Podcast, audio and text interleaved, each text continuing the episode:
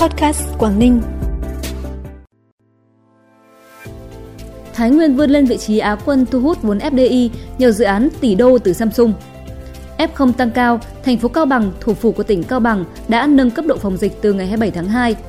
Toàn tỉnh Tuyên Quang có 54 xã phường, thị trấn là vùng đỏ và vùng cam. Hoa mận nở trắng trời đẹp như vườn cổ tích ở Bắc Giang là những thông tin đáng chú ý sẽ có trong bản tin vùng Đông Bắc hôm nay 28 tháng 2. Thưa quý vị và các bạn, với việc cấp giấy chứng nhận điều chỉnh vốn cho dự án Samsung Electromechanics Việt Nam thêm 920 triệu đô la Mỹ, Thái Nguyên đã trở thành địa phương thu hút vốn FDI nhiều thứ hai cả nước. Theo Cục Đầu tư nước ngoài, Bộ Kế hoạch và Đầu tư, mặc dù Thái Nguyên không thu hút được dự án đầu tư trực tiếp nước ngoài FDI mới, nhưng với dự án điều chỉnh tăng vốn quy mô lớn lên gần tỷ đô, Thái Nguyên vẫn xếp thứ hai cả nước trong thu hút FDI hai tháng đầu năm với 924 triệu đô la Mỹ, chiếm gần 18,5% tổng vốn đầu tư cả nước. Giữ ngôi vị quán quân tiếp tục là Bắc Ninh với số vốn FDI đăng ký trên 1,3 tỷ đô la Mỹ, chiếm 26,5% tổng vốn đầu tư đăng ký và gấp gần 7,6 lần so với cùng kỳ năm 2021. Các thành phố địa phương khác như Hà Nội, Long An, thành phố Hồ Chí Minh tiếp tục có mặt trong top 10 tỉnh thành thu hút FDI nhiều nhất cả nước. Với loạt dự án lớn được cấp giấy phép, tổng vốn FDI đăng ký mới, điều chỉnh và góp vốn mua cổ phần 2 tháng đầu năm của cả nước đạt gần 5 tỷ đô la Mỹ, song vẫn giảm 8,5% so với cùng kỳ năm 2021. Ngoài vốn đầu tư đăng ký mới giảm thì cả vốn điều chỉnh và góp vốn mua cổ phần đều tăng mạnh so với cùng kỳ. Tổng mức bán lẻ hàng hóa và doanh thu dịch vụ tiêu dùng trên địa bàn tỉnh Bắc Cạn tháng 2 ước đạt hơn 463 tỷ đồng, tăng 4,4% so với cùng kỳ năm trước. Lũy kế 2 tháng đầu năm ước đạt 956 tỷ đồng, đạt 15,2% kế hoạch. Trong đó tổng doanh thu bán lẻ hàng hóa ước đạt gần 796 tỷ đồng. Trong 2 tháng đầu năm, dịch bệnh COVID-19 còn diễn biến phức tạp nên các hoạt động lưu trú trên địa bàn tỉnh bị ảnh hưởng, giảm lượng khách du lịch trong và ngoài nước, dẫn đến doanh thu giảm. Năm 2021 trên địa bàn tỉnh Lạng Sơn có thêm 10 xã được công nhận đạt chuẩn nông thôn mới, nâng tổng số xã được công nhận đạt chuẩn trên địa bàn tỉnh là 75 xã. 5 xã được công nhận đạt chuẩn nông thôn mới nâng cao. Năm 2022, toàn tỉnh phấn đấu xây dựng thêm 10 xã đạt chuẩn nông thôn mới, bình quân mỗi xã đạt từ 14,5 tiêu chí trở lên. Phấn đấu thêm 5 xã đạt chuẩn nông thôn mới nâng cao. Mỗi huyện thành phố công nhận từ 2 đến 3 khu dân cư nông thôn mới kiểu mẫu và 2 vườn mẫu trở lên. Đội thi của trường Trung học phổ thông chuyên Hạ Long, tỉnh Quảng Ninh vừa xuất sắc giành được huy chương bạc tại cuộc thi nghiên cứu sáng tạo quốc tế ICPC với đề tài Điều chế hạt nano Fe2O3 ứng dụng trong dẫn chuyển thuốc. ICPC là cuộc thi nghiên cứu sáng tạo quốc tế và đây cũng là sự kiện học thuật quốc tế được tổ chức thường niên với sự hợp tác của Hiệp hội Sở hữu trí tuệ thế giới, Cơ quan Hợp tác trí não Hàn Quốc và Hiệp hội Sáng chế Đại học Hàn Quốc nhằm tìm kiếm những tài năng sáng tạo xuất sắc sớm nhất. Năm nay dù ảnh hưởng của dịch COVID-19, cuộc thi vẫn thu hút được sự tham gia của hơn 1.000 học sinh đến từ 20 quốc gia trên thế giới dự thi theo hình thức trực tuyến vào ngày 18 tháng 2 vừa qua. Thành tích của trường Trung học phổ thông chuyên Hạ Long tại cuộc thi này tiếp tục làm dạng dỡ thêm bảng vàng của nhà trường, đồng thời khẳng định chất lượng giáo dục của tỉnh Quảng Ninh ngày càng được nâng cao. Bản tin tiếp tục với những thông tin đáng chú ý khác.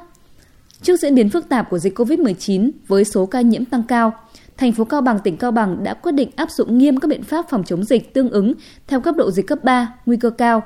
Theo đó không tổ chức hội họp, tập huấn, hội thảo quá 50 người và toàn bộ người tham dự phải tiêm đầy đủ liều vaccine hoặc có xét nghiệm âm tính COVID-19 còn hiệu lực. Ủy ban nhân dân thành phố Cao Bằng cũng yêu cầu người dân không ra khỏi nhà khi không có việc cần thiết, dừng các hoạt động tụ tập thể dục ngoài trời, tạm dừng các hoạt động biểu diễn, văn hóa nghệ thuật, thể dục thể thao, tạm thời đóng cửa, không phục vụ các hoạt động tham quan, các hoạt động tín ngưỡng tại các cơ sở thờ tự, các di tích lịch sử trên địa bàn. Hoạt động của các cơ sở kinh doanh dịch vụ có nguy cơ lây nhiễm cao như làm tóc, làm đẹp, massage, vũ trường, karaoke, trò chơi điện tử, phòng thể dục cũng tạm ngừng. Đối với các dịch vụ ăn uống chỉ bán mang về, không phục vụ ăn uống tại chỗ, cấp mầm non nghỉ học, các bậc tiểu học và trung học cơ sở tiếp tục dừng học tập trung, chuyển sang học online cho đến khi có thông báo mới. Theo quyết định mới nhất về việc phân loại cấp độ dịch COVID-19 vừa ban hành, toàn tỉnh Tuyên Quang có 54 xã phường thị trấn là vùng đỏ và vùng cam. Cụ thể cấp độ 4 nguy cơ rất cao vùng đỏ có 19 xã phường thị trấn, cấp độ 3 nguy cơ cao vùng da cam có 35 xã phường thị trấn,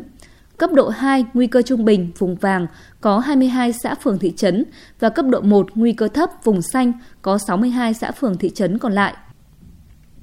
Những ngày này, thôn Khuôn Kén, xã Tân Sơn, huyện Lục Ngạn, tỉnh Bắc Giang đang bước vào mùa đẹp nhất trong năm khi hàng nghìn gốc mận trong vườn của người dân bắt đầu chút lá, đơm bông, khoe sắc trắng tinh khôi cả một vùng trời, thu hút du khách thập phương đến chụp ảnh trải nghiệm. Hoa mận thường bắt đầu nở từ cuối tháng 1 dương lịch và nở rộ vào đầu tháng 3 hàng năm. Mùa hoa sẽ kéo dài trong vòng 2 đến 3 tuần. Bà Nguyễn Thị Năm, trưởng phòng văn hóa và thông tin huyện Lục Ngạn, tỉnh Bắc Giang cho biết,